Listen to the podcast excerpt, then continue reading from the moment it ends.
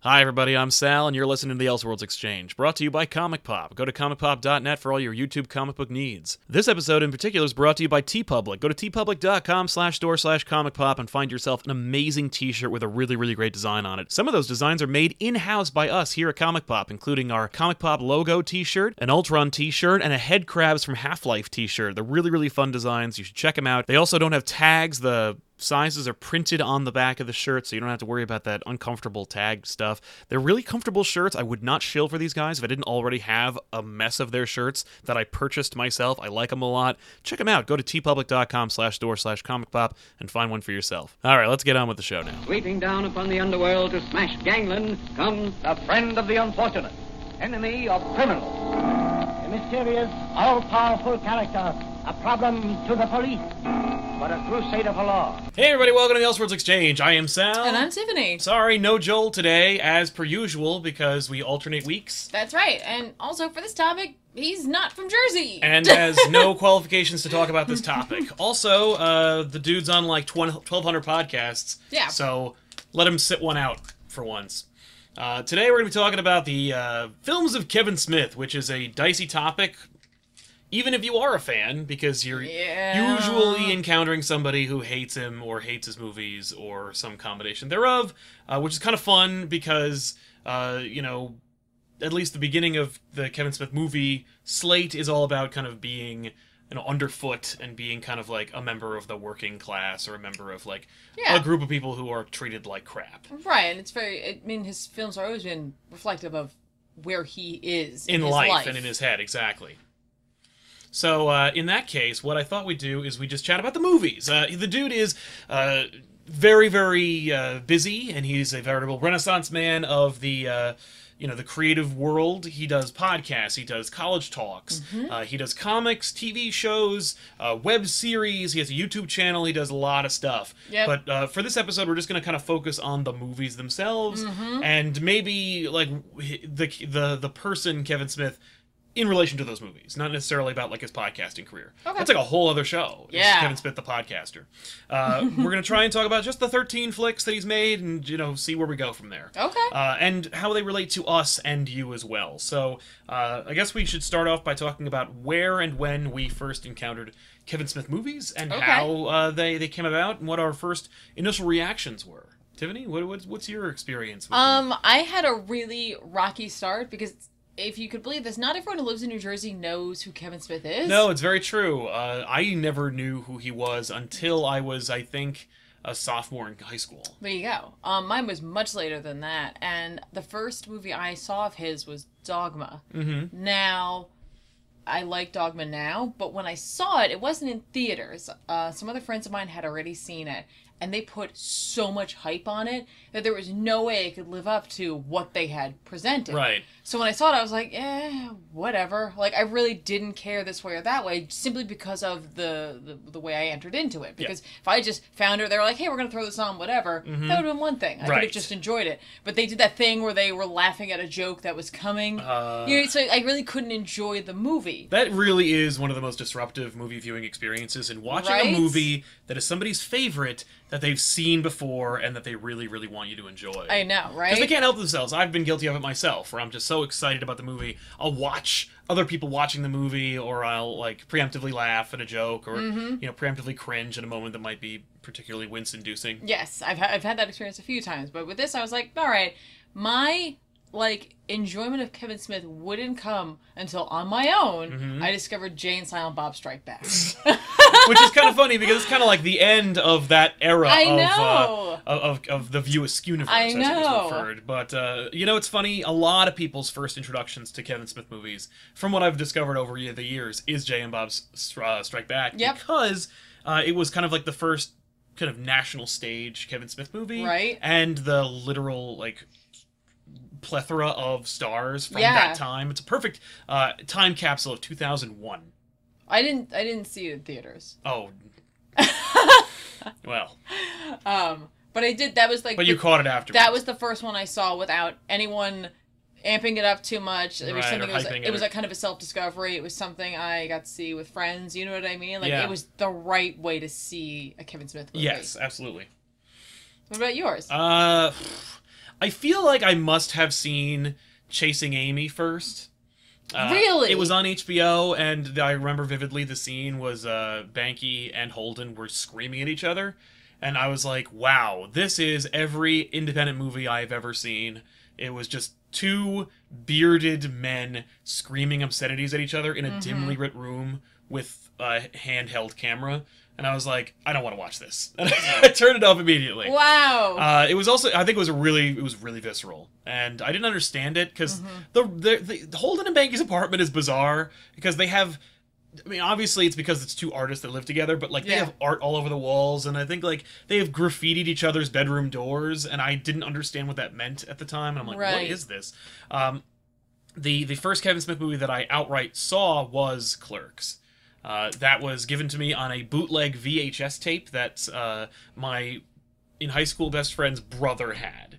Uh, Oh. he was like, "You got to watch Clerks. It's great." And I'm like, "All right." And I threw it on, and it was black and white, and I was like, "No." Uh, and it was really, really vulgar, and I'm like, "Yikes." But I, for whatever reason, and I don't remember how I, how I, uh, it, it grabbed me, but I sat through the whole thing, and by the end of it, I was like, "This is fucking awesome," and it irrevocably changed me as a person.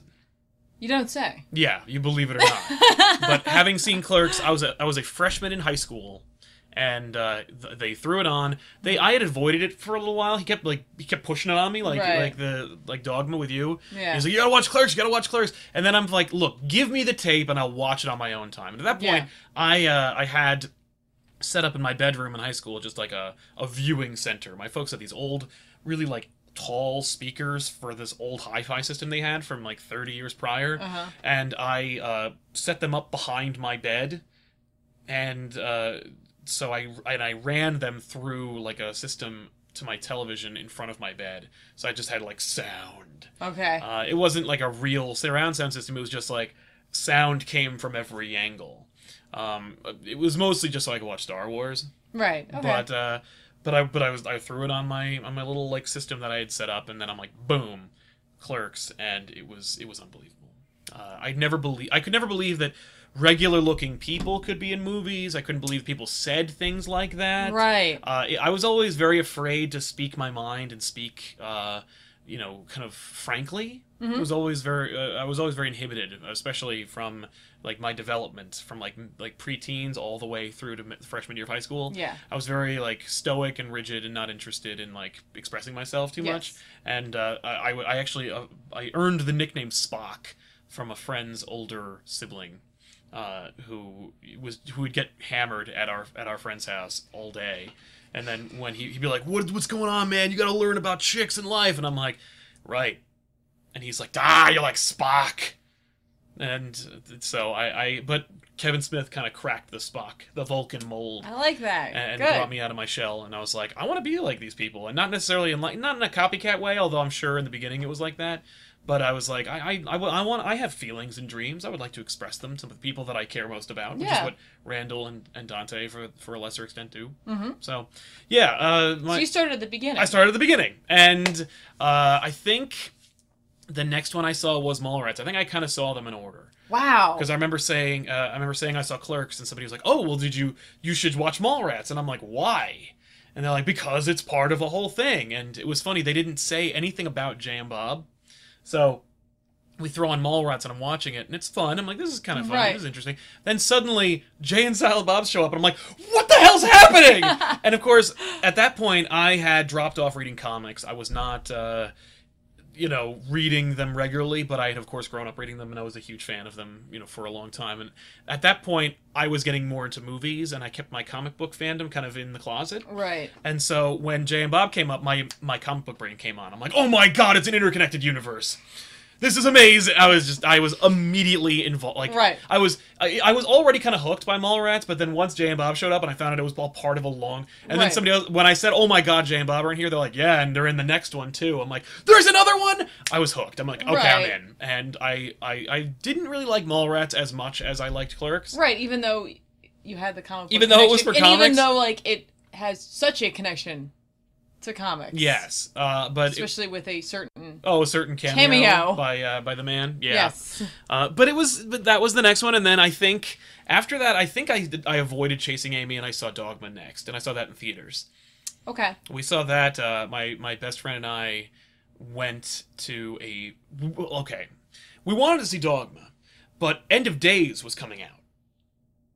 So you know, What a starring Arnold choice, Schwarzenegger. yeah. And I was like, "Crap! What movie am I going to go see?" Because at that But point, you're like, number one, no license. Number two, you know, uh, my folks are, are, are not going to take me to the movies more than once a week. right. You know, so uh, the way we worked it out was we watched both movies. We, we we scheduled it such that end of days would end, and then like five we'd have five minutes to like use the bathroom, and then Dogma would start up, and that was at the AMC in Rockaway, uh, not the AMC that is now in Rockaway, the big Right. stadium seat, the one where the Best Buy is now, Yeah. and Yeah, I- way back in the day, our mall had inner theaters and outer Yeah, theaters, yes. and you had to not screw that up. Yeah, otherwise or- you would have hoof it. or you missed the movie. Yeah. uh, I will say that was also awesome because I never went to that theater. I always went to the uh, Cinema 12 in Parsippany. oh, Which I sucks. never went to that. I I went later on after Yeah. they dest- like demolished the AMC. Oh yeah, but uh, I would always go to AMC or I would always go go to the Cinema 12, and I never went to the AMC. When I went to the AMC there, I think it was an AMC or a Lowe's. it was an AMC. Um, but uh, we went there and it was it was darker. you know, like Yeah. wasn't very well lit. No. It was in it was off a highway. Yep. Just it felt kind of uh, Kevin Smithy. It felt kind of like like grimy and it was fun to be in that experience. And I'm like, thank God we saw Dogma last because End of Days, as you probably know, spoilers, is a huge disappointment. yeah, it's Because it was supposed to be Arnold's comeback, and it was just kind of not great. I mean, Gabriel Byrne plays the devil, which is cool, but like, you know, even a even a bearded Arnold could not have saved that movie. no. Which you know, he did save the world though. Yeah, But uh, but it was funny because I was also like, ooh, religion. You know, Yeah, we'll see the yeah, I we'll see noticed the you were having, like, apocalypse back movie. to back, yeah. And back then, I was also really digging. I was I was really into religion and uh, and philosophy and theology, and I was very Christian at the time. And uh, so I was like, Dogma, boom. And s- having seen Dogma, I was like, wow, this speaks to the level of like my mindset, like Mm-hmm. where I am at the time. Like Clerks was, I'm identifying as a person, Yeah. and I'm discovering what kind of person I want to be.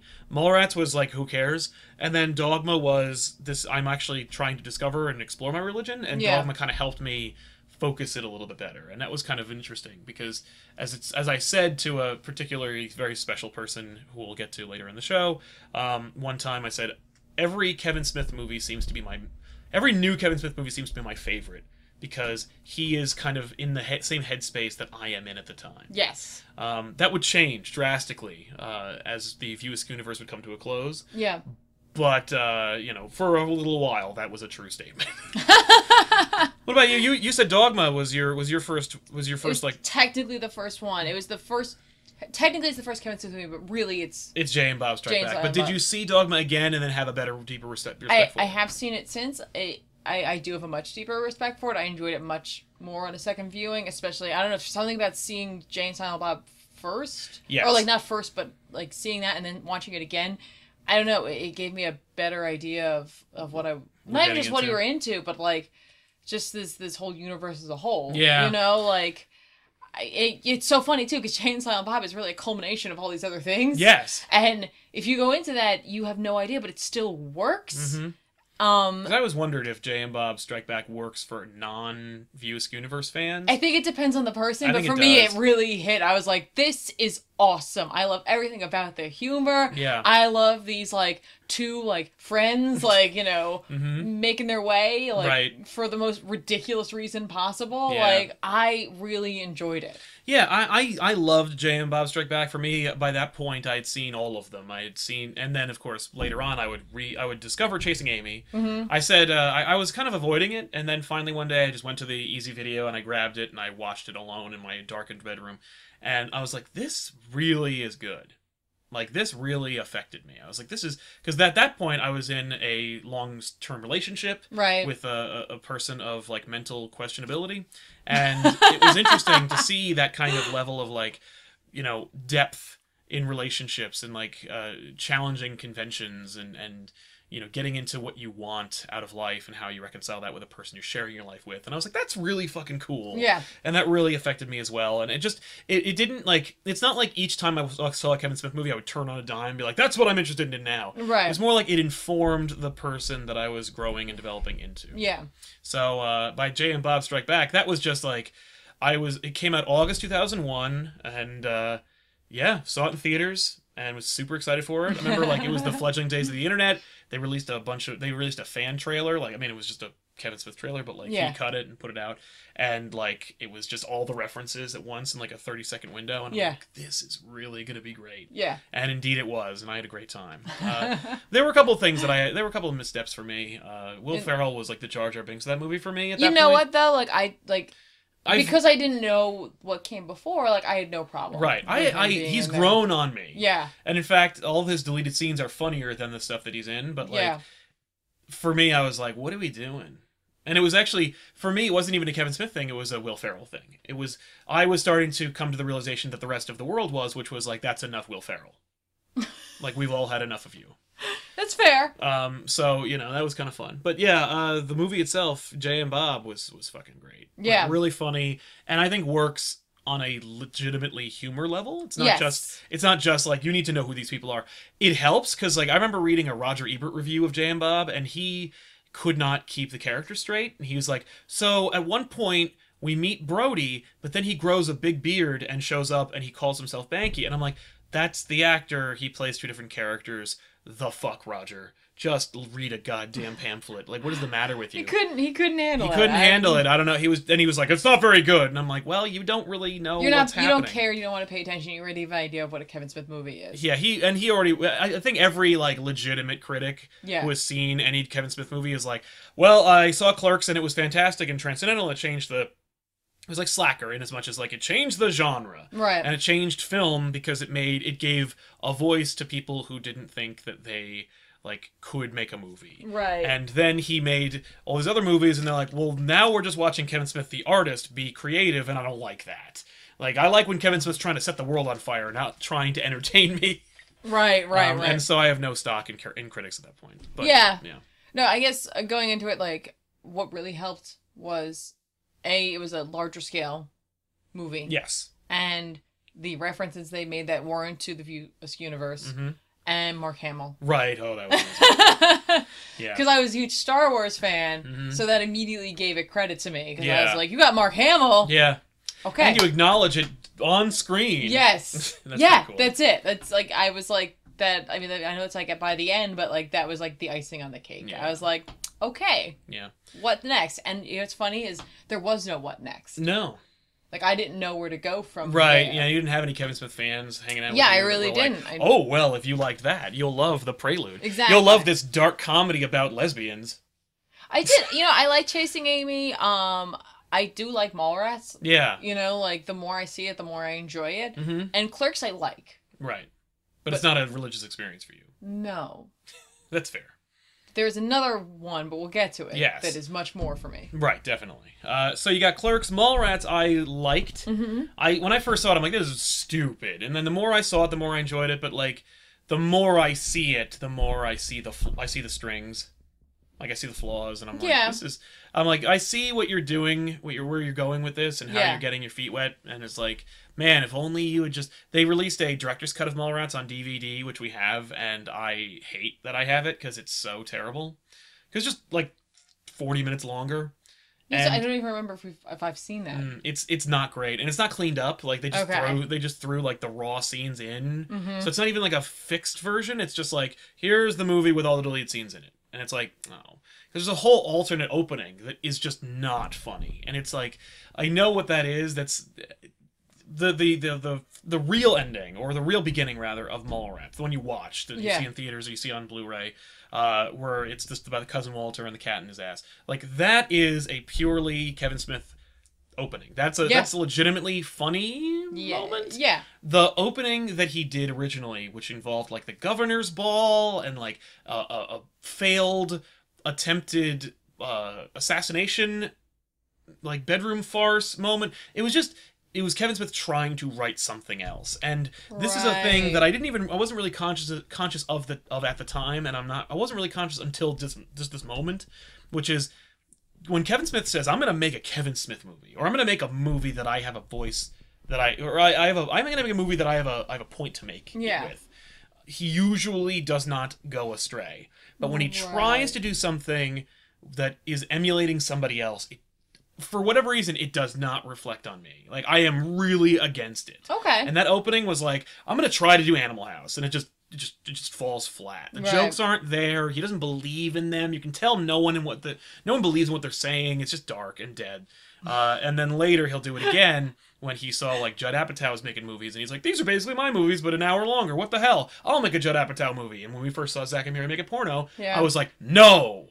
Yeah, you know that movie. Like it's the first time you see it. If you're used to Kevin Smith movies, It is just like it's no. jarring. yeah. The second time you see it, I felt it was better. It got better. because I knew I already knew Where it was what- going. where it was and- gonna do, and like I, I was like, okay, this is not a Kevin Smith movie, and it was better. Yeah. I wouldn't say it's one of his stronger ones, but like he does get spectacular performances out of people. Yeah, like that's true. Brendan Routh and Justin Long. That's fun. But I don't e, I don't believe that anything that they said that was hilarious was written by Kevin Smith. I think that was all they It doesn't matter. Like, not all directors can allow an actor to do that. You Yeah. know, like that does take, you know, some level of like direction and, and some level of creativity. You know, Yeah. to be like, no, go for it. Like Right. we've heard Kevin Smith talk about, um, uh, was it Chasing Amy when they were doing? Oh, the, the the the swing set scene. Yes. Yeah.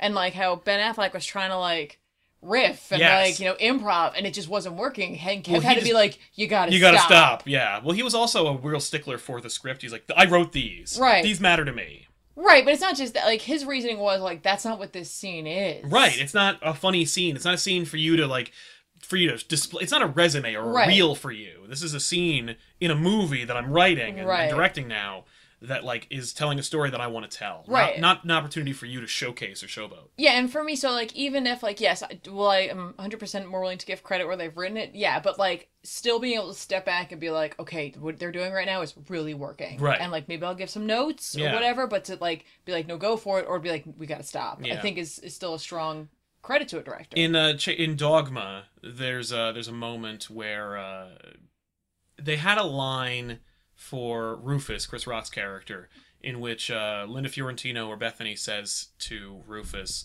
"You knew Christ," and his line is, "You know, brother owed me twelve bucks." yeah.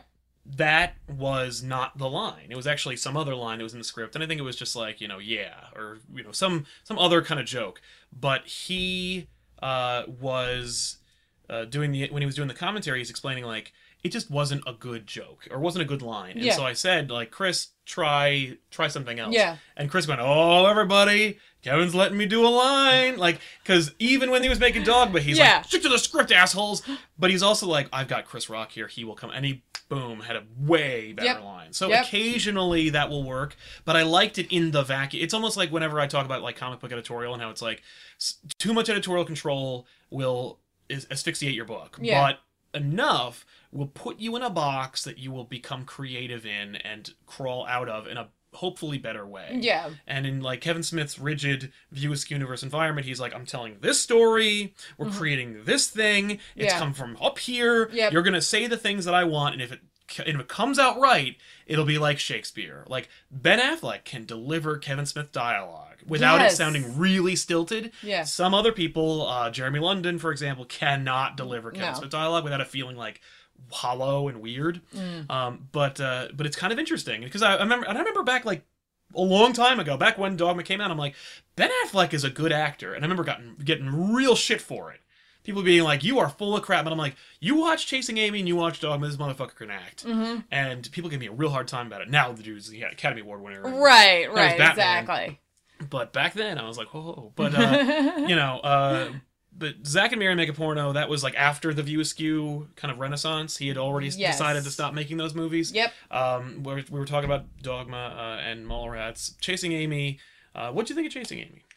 You know, I think I've only seen it once. Hmm. Um, and the impact that I have from it is that it was good. Right, but you don't need to see it anymore. No, I would watch it again. there are some movies like, that that are really really great. That Yeah. I'm like, I don't need to see that again. Right. No, I would watch it again. Um, just because I like the Viewisk universe. I like visiting there Yeah. sometimes, and I don't always visit the same place. No, so it's true. I I wouldn't mind going back there again. It's just I it didn't resonate. Hmm. Interesting. For that, for me, that is the most Jersey of his trilogy. Yeah. Or of the of the movies. I can see that. For me, because they you you you can identify the locations that he shot in. Some Yeah. of them aren't even there anymore. The Marina Diner, for example, they could steamrolled it and put it in another diner there. Yeah. Um, the swing set scene that's that's from the show. Uh, Jack's Music Shop. A lot of Red Bank is in there. Um, but there's a lot of like identifiable like landmarks. Yeah. Yeah. like this is a Jersey movie, and like even though no one in that cast is from Jersey, they're all like really giving a good. They're really trying hard, and it really feels like real. And I, for me, it's well shot. It's really brilliantly acted, and they tried things that for that like really spoke to me and my sensibilities as like a filmmaker. Like the scene where they're in the train station. Okay. Okay, it, it's it's it's not a very memorable scene, but it's a scene where uh, uh, you know, they're going to they're they're going to, uh, I think a comic con or something like that, and uh, they didn't have either the permission to shoot in a train station or they or it's too loud or whatever. Right. But they just didn't shoot in a train station. It looks just like one, but it's not a train station at all. And they just hung like a track thing. And then they shot like a moment where uh, Affleck picks up the uh, a payphone, and just as he picks up the payphone, a train rolls by, like the window. And it was just one of those moments where they're like, "Holy crap, we got the we got the train in the shot! It looks like we're at the train station." And I'm like, "That's really cool." Right. And it really, it really speaks to that moment of like, we've got three cameras and four actors. Yeah. Let's see what we can make. Yep. And how well we can make it. How like wh- how we can elevate production values by do by cutting corners or trying different things. Right. I love that. And It's I, like it's like that moment from Super Eight with the kids and the and and, when the, the, when- train. when they're training. Yeah, when they're when they're shooting the scene. Oh Like, yeah. yeah, They're like, it'll be great. It'll be great production value. Yeah. exactly. I thought you meant like it's a scene in Super 8 when the kids are all by the train and then it explodes. And Yeah, there's a no, huge that action is sequence. Oh. Not what I meant. Okay. That's true. You can't just start pulling Super 8 references. I don't know that movie like the back of my hand. I can't just be Oh. like, oh, yeah, Super 8, right, exactly. It was fine, but like I wasn't like, oh, Oh well, fine. And That's what it made me think of. it was good. I'm not saying it's bad. Uh, but uh, so from there, you know, we talked about Jay and Bob Strike Back, but that's Yeah. for me. Uh, you know, he that was the, the the first time that Kevin Smith like said out. Well, actually, it's funny. It's the second time that Kevin Smith said out loud, "I'm going to do X," and then just straight up didn't. Uh, at the end of Clerks, if you watch Clerks uh, all the way through the credits, at the very end it says Jay and Silent Bob will return in Dogma, and you're like, "What?" Yeah. And it's great to notice after Dogma, where you're Right. like, you were working, and it turns out he's been writing Dogma since he was working on Clerks. right. And like But he had that's- every intention of using those two characters. I'm like, really? Yeah, but still, that's a that was a good call. Oh yeah, no, he, he was not ready, and it just didn't. didn't and he work. wouldn't have he wouldn't have been able to get the financing for No, it anyway. it just wouldn't have been a good No. movie. Uh, but it's funny that even back in like 1994, the dude was like, "I'm gonna do this," and then he just doesn't. Yeah. But after all those things, then he makes Jay and Bob Strike Back, and he's like, "This is the end for me. I'm not gonna make any more of these movies. I'm- Right. I'm, done with this universe, Yeah. and I want to make more mature films." And I think he wanted to like branch out into like being like a studio director Yeah, and uh, I'm gonna try something different. Try something different. You know, I did this, and I make the money that I make. Uh, and it's funny because from there he built a really, really rabid fan base, and I think he's Oh, yeah. still drawing from that fan base even today.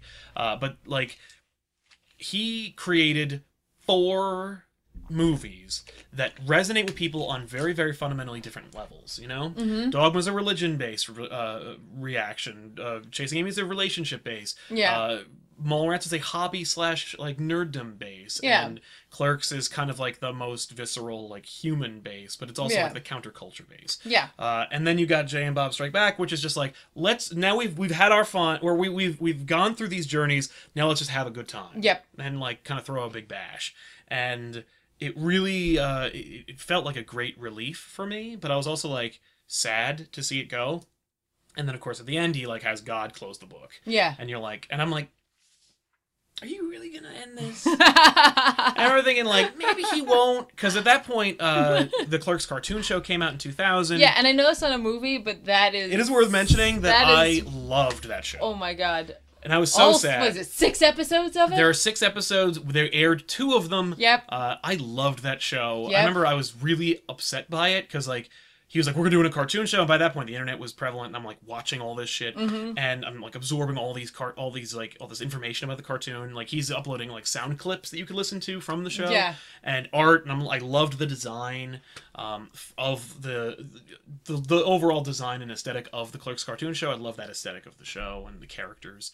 Um, and but then when the first episode aired, which of course was the second episode, which was a clip show of the first episode, um, we not only was it confusing and no, it was the fourth episode. The first episode they showed was the trial episode, Yeah. which made no sense. Nope. Uh, and I didn't know what the hell was happening, but uh, I thought it was funny, but I was also like, oh, it's not Clerks. Yeah. It's not a real car. It's not No. like an anime or a show about like people. No, it's just It's not even like Venture Brothers. It's just it's it's a bizarre off the wall like yes, Family Guy esque show. yes. It's m- far more humorous in its intent Yes. than Clerks was. Right. Like Clerks is funny, but not because it's trying to be. It's not doing it for gags. Yeah, it's not although doing it was bits. occasionally. But yeah, it wasn't like bits. Yeah. Uh, but uh, But it's still like the Clerks cartoon show is still uh, still fantastic. one of my favorite entries into the Kevin Smith. That's like- true. Like whole thing. Like uh, I love it. Yeah, I, I love that show. I watched the fourth episode first, and then of course they showed the second episode, which is a callback clip show to the first episode, which never aired. Mm-hmm. And then they promised the Motaba episode, and then it never. came. And then instead, like uh, two guys, a girl, and a pizza place came on or something like that. Oh my And God. that was it. And I was like, "What the crap?" And Kevin like went on like his blog and was like, "It's over. They canceled the The show." Mataba vi- or the Mataba episode is one of my favorite episodes. it's I know, and I'm like, I think if they'd aired that show, people That's might have really the liked it. episode to show. And uh, yeah, that's the episode to show. There's a lot of good episodes in that. I one. am Big Mac. I am Big Mac, the beloved constable and best friend of Ronald McDonald. The other one that I think is the best one to show is the uh, the Little League episode. oh my god, the kid in the helmet. Yes, look at him. uh, so amazing. It's such a great show. Uh, but it's funny because even that is referenced in J.M. Bob Strike Back. Because when uh, Dante and Randall are there, you know, Dante gives a quip at Randall. He says, You see, if you were funnier than that, ABC would have never canceled us. And we're like, What? "Ah, you know, like, are you aware of the show? What's happening? Um, then the DVDs came out, and that was actually it's funny with the DVDs for the Clerks cartoon show, and in fact the audio commentaries, which I didn't have access to until after DVD became prevalent. Yeah. and I bought a whole bunch of them. Um, but there was the Clerks cartoon show was the first place where you could get like audio commentaries, and I watched those. Um, it was the first place that you found Kevin Smith podcaster Yes, that's true. those audio commentaries and in fact every movie commentary that he does is like a prelude to Smodcast and where it will be. The funny thing is though, if you watch those like Mallrats or more, you really should watch uh, the Chasing Amy one if you want to hear Ben Affleck be hilarious because he would he'll never get Ben Affleck on the Smodcast no. and well, now he's Ben Affleck. and you'll never get Ben Affleck to be as hilariously open and funny as that unless you're also listening to the Armageddon sound or uh, audio commentary where he's just like this movie sucks and it doesn't make any sense I was gonna say, I guess you have. uh, I've heard snippets from Okay. it, but it's really funny. Okay. Um, but yeah, uh, so from the car- cartoon show, we had the, the the the culmination in the end, and then he goes out and he makes Jersey Girl, Yes. which for me was might be one of the best movies he's ever made. yeah, and uh, that usually gets you in a lot of trouble when you say Yes. that out loud. Uh, um, but for me too, like I love that movie. Yeah. So much. Like it, it that like hit on a lot of levels for Yeah, me, and exactly. like it's just that was one of the two times that a movie that Kevin Smith made hit me at the right point. Yes, yeah. At that point, you know, it's funny if I had caught it later in life, I would have had a very different reaction to it. Yeah. Still a positive, but like having caught it at that point, it was very interesting. It was about, you know, like finding your place and giving up the life that you thought you wanted in order to get the life that you sh- that you need. And I was going to school in Virginia and I was dating the wrong person and I took her to see it in New Uh-huh. Jersey. I was like, I got to see this in New Jersey. Saw it in New Jersey and realized like what I was doing with my life and it was fucking nuts. Uh, shortly thereafter, um, I decided to play Brody on Halloween Uh huh. and uh, this is a quick aside story, but uh, I was playing Brody on Halloween, and I had my parents for whatever reason had uh, like suede jacket just like Brody, and I'm like, this is great. All I need is the shirt, Yeah. which they conveniently sell at Jay and Silent Bob Secret Stash, 35 Broad Street, Revenue, New Jersey. Uh, but you find that uh, I wanted the shirt. I bought it off the off their website, and then I um, I so I ordered the shirt. I think like in the beginning of October being like, it'll definitely get here before Halloween. Yeah, you when were I you were need it. prepped. Yeah. And it we got to be like October like 27th or something, and I'm like, sure it's not here. And I asked the mailing room because I was in college at the time, and the mail room's like, hey, like we don't have it. And I so I so I'm like, should I call like the stash and ask them where it is? Yeah. and uh, so I called not the stash, but the but the company that deals with the the you know all that stuff. Right. And uh, and I got this kind uh like little old lady. So immediately I was like on I was off the defensive and went into like you know negotiation mode. Right. I'm like oh okay because I was ready to be like where the hell is my shit. Right. But I'm like, oh, a nice old lady. Hi. Um, you know, hi. I'm looking for my shirt. Blah blah blah. She's like, oh, uh, yeah. Actually, it went out a couple we- like about a week ago. You should be getting it in the next day or so. It's like, so if I had exercised patience, it would have just arrived. But Right. instead, I was like. She's like, uh, you know, it'll arrive in a couple, in about a day or so, and I'm like, okay, thanks. And she goes, yep. So, uh, what's your favorite Kevin Smith movie? And I'm like, this is fun. What a cute little, what, Yeah, what a like, cute what- little like- like job. Like, okay, everybody who works for Kevin Smith has to ask what their favorite movie is, and then Right. write it down. They send it to Kevin, and then he goes, "Oh, uh, no." she uh, she goes, "What's your favorite Kevin Smith movie?" And I go, uh, "I go, you know, it's honestly uh, right now like every." And I told her about how like every Kevin Smith movie hits me at the right time, and I'm like, Right. right. "So right now it's Jersey Girl." Um, and she goes, "Yeah, I think that's my son's favorite. Like, like I think that's my favorite movie of my son's too." And I'm like, "Your son?" She's like, "Oh, hi, I'm I'm Grace, and I'm Kevin's mom." and I'm like, "What? Kevin makes you work in the mailroom?" Uh, and she's like, "Yeah, like Kevin make like I needed like because at that point her husband had just died, Yeah. and she was and I was like, listen, I know this is kind of bizarre because I he, she goes, no, no, no, my fans are like or my son's fans are very like intimate and and, and know everything about my my son's life, and I'm like, listen, I know that like, you know this this might seem weird, but like I'm sorry for your loss, and we wound up like talking a lot about like her husband and their Aw. family, and she talked about my, and she asked me about my family, and like she got into movies again, and I'm like, yeah, I'm actually sh- I'm shooting a movie right now, it's at home. Um, and she's like, well, like, you know, and she gave me some ideas and some thoughts and, you know, t- told me a couple of anecdotes. And it was just overall just an, en- uh, and so th- about an hour into this conversation, I realized that I've been talking to Kevin Smith's mom for an hour and I'm in my dorm and like a couple, my roommate came in and he's like, get up, what are you doing on the phone? I'm like, I'm talking to Kevin Smith's mom. And uh, so you know, she's like, "Well, anyway, like have uh, have a great time, you know. Remember the family and God bless." And I'm like, "Okay, thanks a lot, bye." Hang up, and uh, I'm like, "Okay, cool. Well, that was fucking neat." Yeah. So uh, you know, a couple days go by, and uh, sure enough, my shirt arrives. Yep. I tear it open, and inside the package is a little uh, dogma card uh, featuring Buddy Christ, much like your shirt. Uh, and I go, oh, that's cute. they must, and once again, another leap in line. They must, us they must throw in after purchases Right, for twenty dollars like or a more, little. a little something. Flip it over, and it's a little postcard with a special note from Grace Smith that says like, "Look, what a lovely time talking to you. You know, blah blah blah. Like, you know, Kevin, blah blah blah. It doesn't matter what it says. Right. It was very sweet. But that means she's a liar. Yeah, it means that she had that thing and she was like, oops, and then shipped that shit post haste. Uh, and then wrote, like, you know, love and love and God or whatever. Grace Yeah. But I'm like, that is so sweet. That is really cool. What helped was just like not knowing it was her and just Yeah. being like, yeah, fucking whatever, old lady. Yeah, yeah, yeah. that threw me off though. And then we just, and, and I let her, you know, lead the conversation. And uh, so I have that little postcard. It's in my clerk's, the cartoon show DVD case somewhere over here. And actually, I don't know where the hell it is, but it's nearby. I didn't lose it. Yeah, no, it's Um, somewhere.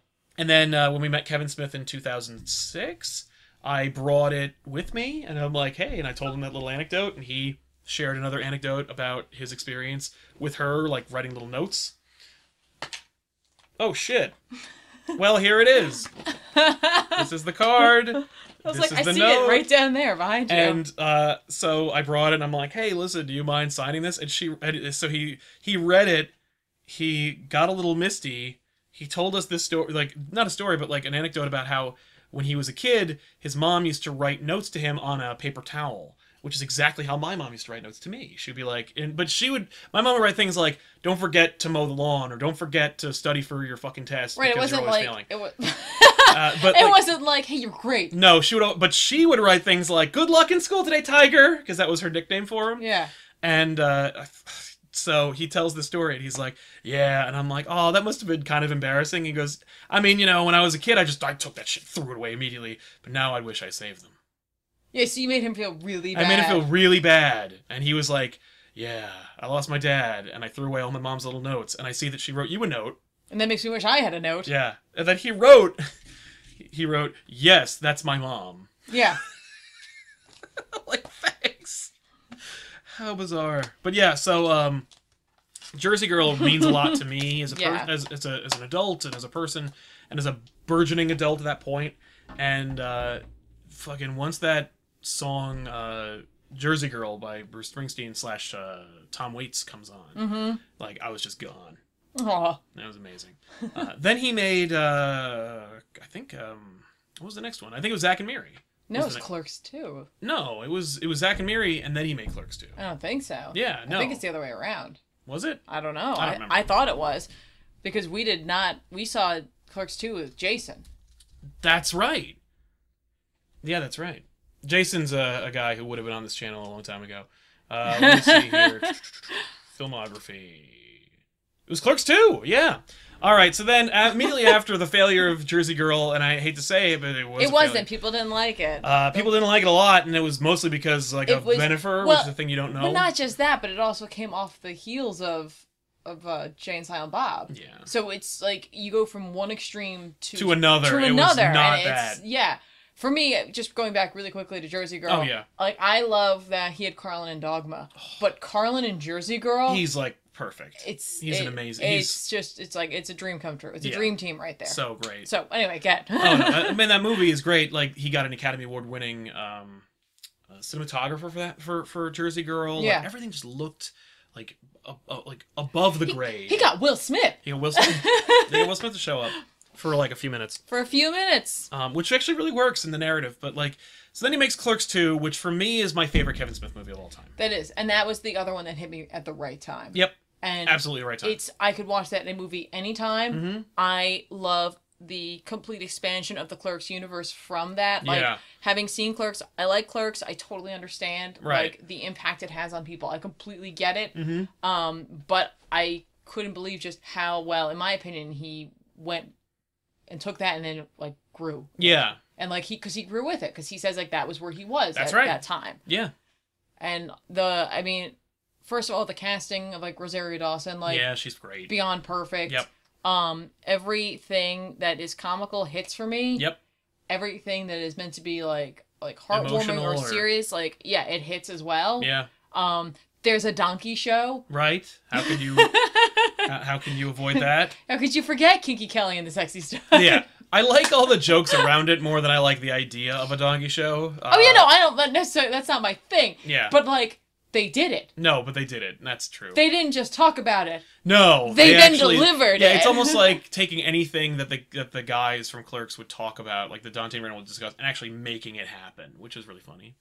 Um, that movie is it looks great. It's well shot. Yes. But the uh, the but the relationship between Dante and Randall for me is like I Oh never my thought I'd ever God. see anything like that again. Yeah. And that was fucking awesome. Yeah. Um, that was.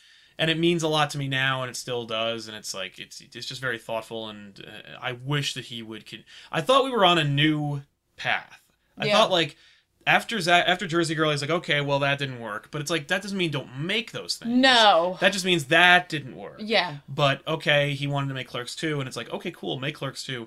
Then I thought like maybe we'll go back to the Viewsk universe but in a new light. Right. You know, like maybe we could see like a chasing Amy too. We wouldn't call it that. We call it something else, but like be something else, just like more. But in that universe, but in in a kind of funny way, because it's like, you know, he closed the book on the Viewsk universe in as much as like.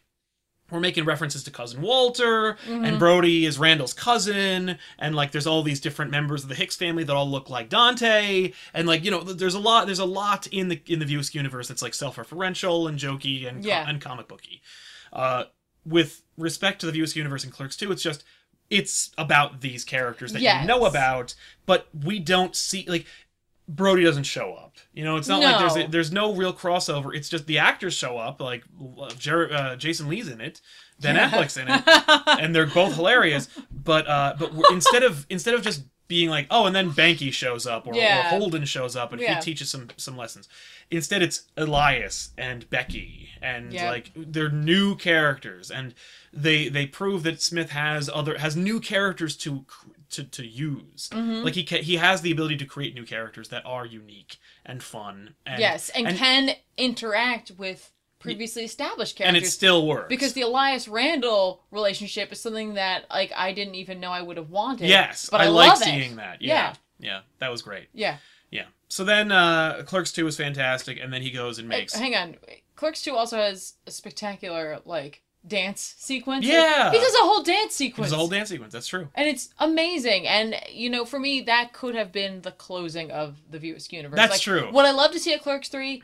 Maybe. I think he said that that was going to be it. Yeah. We know that's not true, but no, like, we never like you never know, but like that is a perfect ending yes, for me to like that whole like, yeah, with the last shot and playing misery, and yeah where we ended in the quick stop. yeah it's perfect and like Jay and Bob are great Yes, yeah. I. It's funny, like Jay and Bob in their forties. It, it would it, when you say it out loud, it sounds pathetic. yeah but and it's frustrating, but they like thankfully they don't age horribly, so like they look No, really good. no, that was- but their inclusion works. their inclusion worked I mean they he also grew those characters like Yeah, Jay much like his counter his actual real world counterpart yeah he grows is, and is cleaned up and Yeah. like he's not doing drugs anymore and it produces one of my favorite scenes in the entire movie and has ruined that song like yeah, goodbye horses. like I used to be, oh, that's Silence of the Lambs, and now I'm like, Oh, oh, that's Jay in the parking lot. yeah, Oh, yeah, that's true. Um, and that ending for me, where they like flip the script on what typically happens at the end of a View Askew movie, like, Yeah. where like if we look to Bob for advice and he speaks, to take that and then to be like, no, No, like it, it, it well, it robs them of their evol- of their of their catharsis. It robs like Randall needs to be able to come up with like a Yeah. solution because it proves that Randall is a person who has dreams and, and hopes as well. right. But I like that because I think it just shows just how far the universe has grown. Yes, yeah, we don't need Bob anymore, Right. Exactly. which is which is convenient. 'cause yes. we'll see what happens. Exactly. But uh, okay, so then he makes Zack and Mary, which is like a Judd Apatow ripoff. It Right. works. It's still pretty funny. Yeah, and it has like I'm telling you, for me, like and, and then we already talked about this, but like just along Brandon Routh, like Mm-hmm. oh, so great. early on, stole the whole movie. From Stole me. the, ripped the whole movie out of its clutches. Yeah. Uh, Elizabeth Banks is fantastic. She She's is. great. Uh, yeah, uh, and it's that's all I could say about it. It's just it's solid. It, it's a pretty solid movie, but it when it when I first saw it, it felt really ingenuine. yes. Um, but I'm glad to say that it, I think it has legs. Um, I'm sad also to say that that is the that is the point in which Kevin Smith ceased to be the Kevin Smith that I had grown up with. right, but he does then make an, one more movie that I do kind of like. Yeah. But we'll get there. Yeah. Uh, so he makes Zack and Mary. It doesn't do well financially, or it does. It makes its money back, but it doesn't. It doesn't make Judd Apatow mo- money. No. And he, like, I guess at that point, he's like, I guess I'm not Judd Apatow. Like, I guess he didn't learn from me, or maybe he learned too much from me, and he became better than me, or whatever. But he lost it over the fact that it financially doesn't s- commercially work. Yeah. Never mind the fact that we released a comedy on Halloween and what the fuck.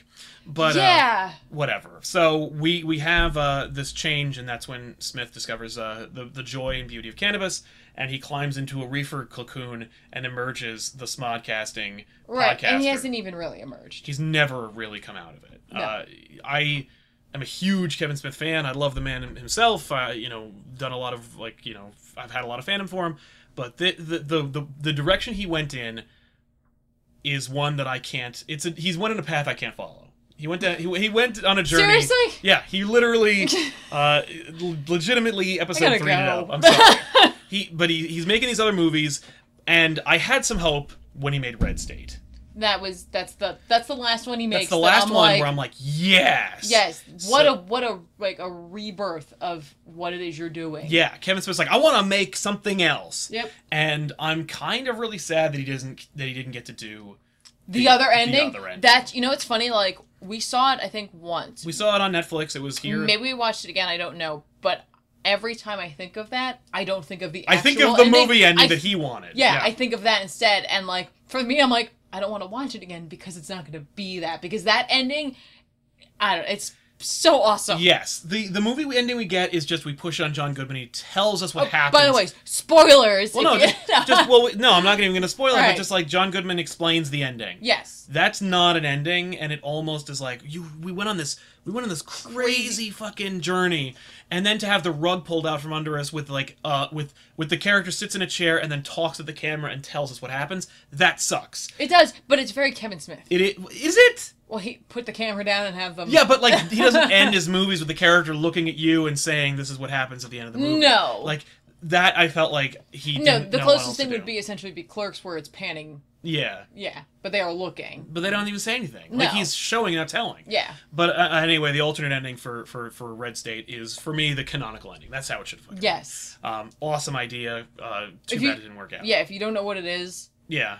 look it up. Watches. He tells you. yeah. But it's- uh, it, it's it's awesome.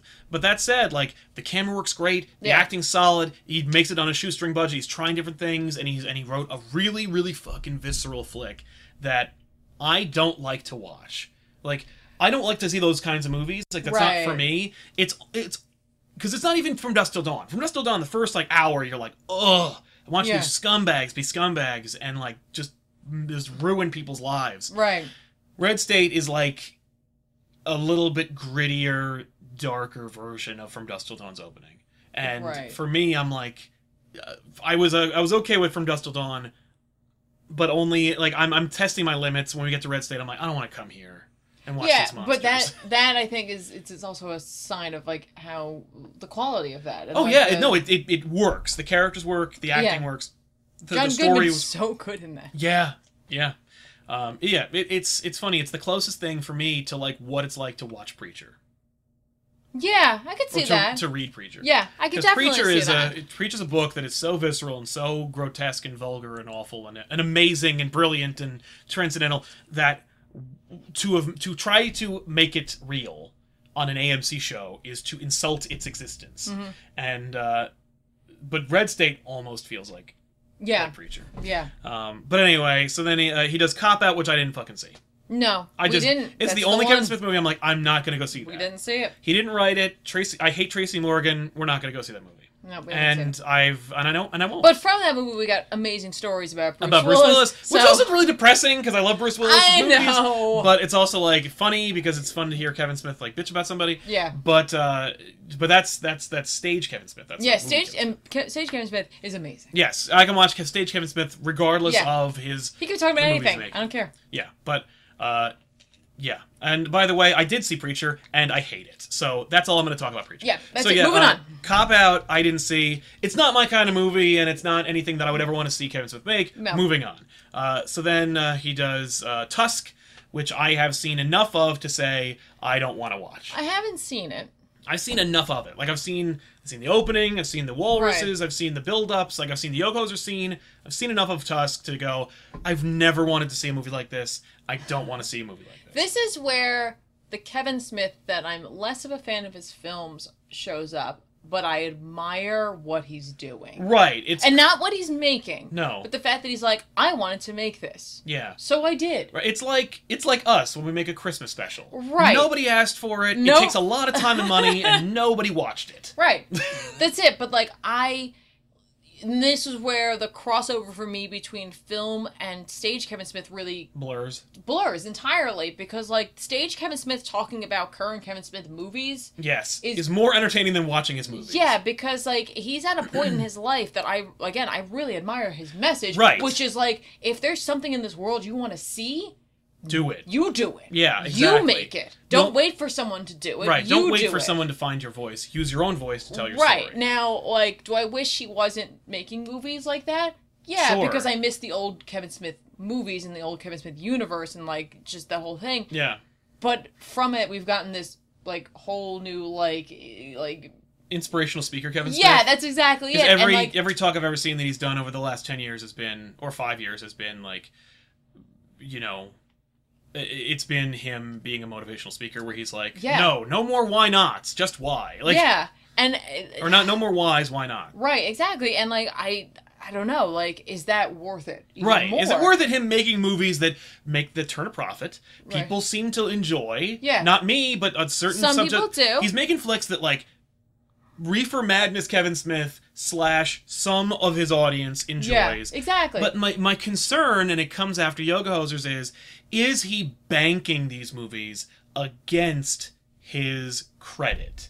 Is he is he like I don't- will make I I I make my profit because I'm I'm banking Yoga Hosers against the four movies that you really really like of mine. And it's it's uh, it, for me. I think it is a little bit of that. Yes. And I'm a little worried about diminishing returns I- and like fewer people are on his side. I think it is, but I think he's also beginning to make movies for his new fans. Right, but I don't think that the new fans. Are, I don't think there's enough. I think he's trying to. yeah, he's, tr- well, he's he's reinvented himself in such a way that Yeah. he is creating something for someone else. Right, and but that's he's- fine, by the way. Like there are many uh, artists who, who who evolve past uh, their own audience and Mm-hmm. then find a new audience. The Max, for example, I loved the art for the Max for the first like seven or eight issues, and then he's like, okay, now that I've got you, here's my off the wall shit that I am not a fan of. Right, right. And uh, you know, sorry, Sam Keith, but like, I don't want to watch. I don't want to read that shit. you know, comic pop fan Yes. Sam Keith. Naturally, uh, Max creator Kevin, uh, Sam Keith is a huge fan of our channel. exactly. Um, but uh, you know, I, I listen. More power to him. At least there's some measure of Kevin Smith that I can still enjoy and absorb. Like I Yes. love motivational speaker Kevin Smith. I like podcast Kevin Smith. Yes. So if I can't, it, it doesn't ruin what he's already done. No. It doesn't change his influence on me as a, as a as a fan and as a movie viewer. Right, and he's it, still doing things he wants to do. Exactly. And that's very obvious. Yeah. Like Tusk, as we found out, was really like barely, a, essentially a dare in a, in Yeah. a way, in a weird way. Yeah, but he dared us to go see it. That's Right. really more what happened. All right, and Yoga Hosers is really for him. Yeah. And like as much as Clerks 2 was about friendship and family to some degree and like yeah. what the Yoga meaning Hoser's about fans. it's about family and not But just it- like but and it's- not like family as friends, like family. Right, but it's it, yeah, it's not about But not the movie itself, the whole thing behind the it. production of Yoga Hosers. Yeah. The res- Yoga Hosers the movie is the result of the real story about Kevin Smith and his family. Yes. Like and that's kind of neat if you it's like a very meta-textual movie. Right, so essentially, saw it, by the yeah. way. We What I was saw it gonna the other say, day, if and- you're gonna see that movie, Yeah. I would recommend you find Kevin Smith talking about it first. Yeah, watch his hour-long conversation about the Yoga movie Hosers, and then, see watch Yoga it because it makes a lot more sense as to where decisions why decisions were made and where they come from. Yes. That being said, Johnny Depp is in that movie. And he's hilarious. He's by far the He's the reason to watch. he's spectacular. Um, but that said, it's funny. Um, ap- apropos of my comment about like measuring one thing against another, I'm I'm I I believe that there are diminishing returns because I saw, and this is just evidence by one example, right? But it, I think it's indicative of the whole, and here's what it is. Uh, I watched a video that was not unlike our experience. We watched we, we went to the Count Basie Right. Theater. We saw Kevin Smith do his birthday show. He talks for an hour about Yoga Hosers when he brings it out. Uh, Mm-hmm. Yoga Hosers is not out, by the way, yet. It'll be on Netflix eventually, but it's and it'll be out in theaters on Fathom events. But like right now, you can only see it through Kevin Smith's like live shows. Yes. Um, he was in Jersey for his birthday. He show he he talks for an hour and then he shows the movie. Yep. He does this all over the country, and that's like he's on like a tour. Yeah. Um, then after the movie, he does a Q and A, and most of the time the Q and A is about like Jane on Bob, or, And it lasts for three and questions because it's, it's like two and a half questions, and then it gets nowhere. Yeah. Uh, but I watched a video that was exactly the same thing from a different location, in which he has the Q and A, and the first question is like, "I saw your opening speech, and that really fucking meant something to me, and it was really awesome, and it like it, I I I wanted to see the movie that you were talking about, but the movie that I saw was not good. yeah. It was just objectively not a good movie." yeah. and Smith got real hard about it. And like, I'm not saying like the dude like melted down, but I'm saying that like his behavior was not indicative of the Ke- of the Kevin Smith that I know. Yes. Like So like previous Kevin Smith would have never let this never ha- never let that bother him. But the fact that it is about family, and the fact that it is about his daughter, and the fact that his daughter is absorbing this information, and that she is influenced by this internet generation, Yep. uh, means that he is very sensitive to criticism of of, of, of her. Yes. And even though he said, and he didn't say like she sucks or like she's not very good, uh, he he said the movie wasn't very good, but she is half the movie. Yeah. And Johnny Depp's daughter's the other half. Like it's the two of them. They're the whole movie. Yeah. Um, that it's basically you might as well have just said that she sucks. Yeah. Like and that's and his reaction was like that. Yeah. And I didn't hear a lot of booze. Right. Like, I yeah, heard- no, it's not I, I've, I've been at Kevin Smith talks where someone said like, "Hey, you suck and your movies are bullshit." The entire room just erupts in defense. Yeah. This was not like that, No. and I feel like it might be like that more and more because the next movie is Moose Jaws, Yeah. and it's just more of the same. Like Now, it's it's it's here's the cuss thing- and yoga hosers, and now it's this. Right, but Moose Jaws is probably going to come off more as a B movie, which attracts a totally different. It will part get a of different crowd. audience, You know what I yeah. mean? So like that is a kind of good call on his part. Right. um, is to try to bring that fandom in. That maybe isn't a Kevin Smith fan, but they like that kind yeah, of thing. exactly. I mean, So- like, and you know what? I'm gonna see Moose Jaws at some point. Oh yeah, I have more interest in that than I did Tusk, just because I know I know what I'm getting into. Yeah, with Moose Jaws. exactly. And I know what the result will be with Moose Jaws. right, and I know that Moose Jaws wasn't a bet. Yes. it It wasn't just like, can I do this? No, it's Moose. I mean, it is a bet, but it's more like it's something he wanted to do. Yeah, it's that. That's But- exactly it. But I'm worried that the collateral is running out, and that like by the time Smith is ready to make something That we I care wanna about, see, yeah. like a Mallrats show or Clerks Three, which Yeah. he's threatened to do for the last five years and hasn't even gotten close to making. I don't Uh, think he's in the right place for that. he's not, not in any way. Like No. he needs to really, really want to make Clerks Three. He and has if to he be never there. does, that's okay. that's fine because Clerks Two is so I'd, great. I'd rather have him either be in the right mindset or just never make it. Exactly. I'm totally fine with that. Yeah. But uh, but I'm worried that by the time he gets to the places where I want him to be, he won't be able to make those movies, and not because like he's incapable of doing it, but because like Right. he simply can't draw the audience that he used to draw. Right now, Because that- they're all a little gun shy. Like they're like, oh, how many yoga hoses are you gonna make, man? Right. And that being said, he did say that after Moose Jaws, there's the possibility, since Mallrats to the movie can't happen. Right. He's doing a show, and he got greenlit by Universal. Like he Yes. can make a mole rat show. Right, And, He there, could- and he's shopping around, essentially. I, I- I remember when he was working on a hockey movie called Hit Somebody. yeah. Uh, he was working on the hockey movie, and here's how the movie evolved. It went, I'm going to make a hockey movie about, called Hit Somebody. And it's about this, Right. this, this, and this. Here's the whole movie. This is what it's about. And it's going to show, star Sean William Scott. Right. Then he's like, no, it's too long a script. I'm going to make two movies called Hit Somebody. Uh, ho- like hit hit somebody home and hit somebody away or something like that. And the movies will one will be PG thirteen, the other will be R, and it'll be like a this huge character study. And then uh, Sean William Scott made another hockey movie that was basically the same thing. So then he went, okay, well I'm going to make a show called Hit Somebody because I the, the script is t- so long that I have to really get into it. So now I'm going to do a, mu- a, a, a hit somebody series, and then he didn't do anything, and it fell apart. and It's gone, and you'll never see hit somebody. But like, this is exactly what happened with Mallrats. Well, yeah. Except the difference is with Mallrats, he kind of did intend on doing the movie, and then Universal, Said he couldn't do it. yeah, was like, no, you can't, you don't understand. That's not how this works. I know you like kind of own everything else, but yeah, like but you don't not know this. Yeah, Um, I'm hoping that instead of because I could easily see the reaction to this because of the fact that it is so tied to his family, to Yeah. like someone he cares and loves about. I'm afraid he'll go into a deep depression and not want to do it.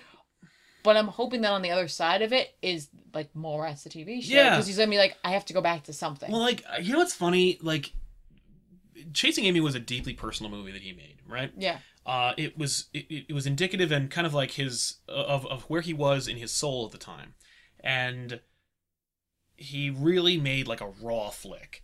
I'm kind of interested if he is really hurt by the Yoga Hosers thing, as we assume it is. Yeah. By the way, Yoga Hosers is okay. Fine. It's not It's not the worst thing I've ever seen. no. But it's not Really great. I'm not rushing out to I will never own Yoga Hosers. Let's put it that way. Yeah.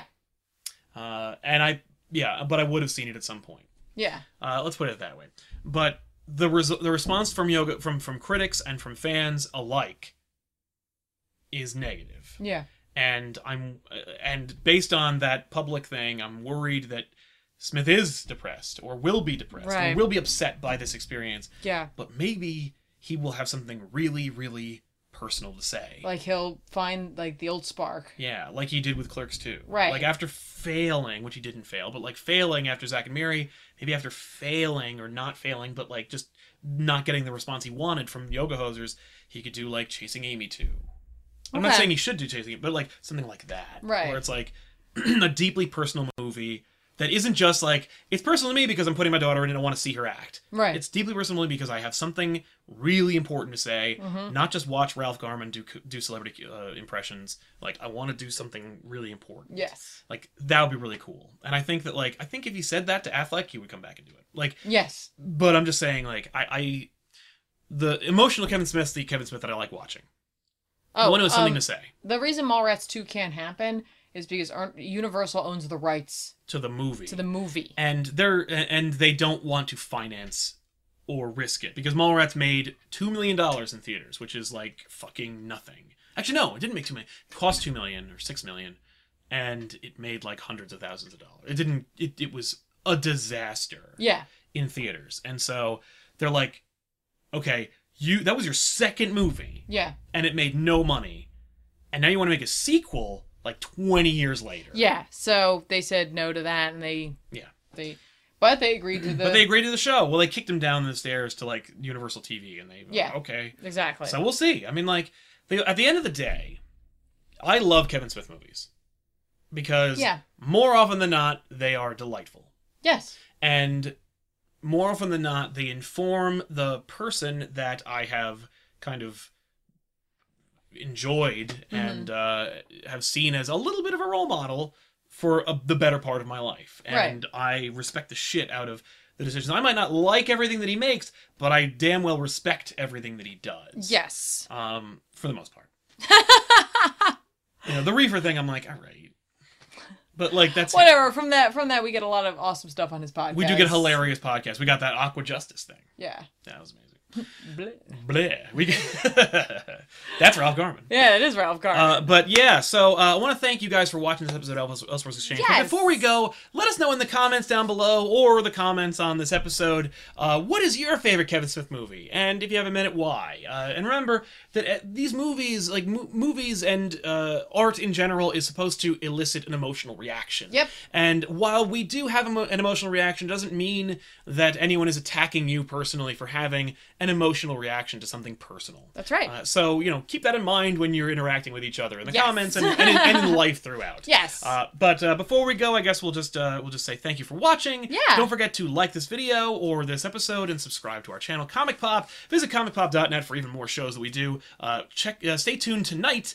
For uh, an episode of Back Issues that uh, I'm very excited about seeing. It, it was an episode that I was like, meh. Like, the book, I was like, really? We're going to do this? Okay. And then we did it, and I'm like, this is really funny. I'm really happy with it um, and then uh, and it's a little short, so stay tuned for next week when we watch the longest episode of Back Issues yet. yeah, that was insane. I was I was in like the, the essentially the studio area while they were shooting. I was playing Diablo 3 and Yep. I realized that I had accomplished way too much in Diablo 3 Yeah. and they were still shooting and that's when I looked at the clock and I was like, Uh oh. "Oh. I did cut a good 25 minutes out of the. Wow, a whole 25 minutes." Yeah. That's a lot. That is a lot, of, but that's out of a really long episode. But So now uh, it's just a long episode. it's just a long episode. but thanks a lot for watching, everybody, and we'll see you guys next time. So uh, I am Sal. and I'm Tiffany. Bye.